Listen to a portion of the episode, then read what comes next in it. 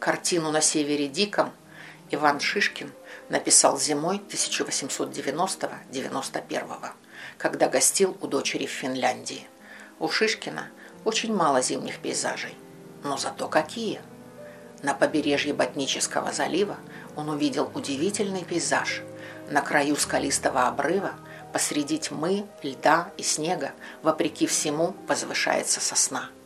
Тема одиночества и силы духа была созвучна состоянию Шишкина, потерявшего почти всю семью. Холодный мрак и полная тишина переданы почти одним цветом – мистическим синим. Заметно влияние Архипа Куинджи, мастера лунных эффектов и ночного света. Тогда они общались чуть ли не каждый день. Племянница Шишкина даже утверждала, что Куинджи приложил руку к картине. Маленькой кисточкой с кадмием посадил точку, огонек вдали – Картина написана как иллюстрация стихотворения Лермонтова «Сосна», которое было вольным переводом Гейна.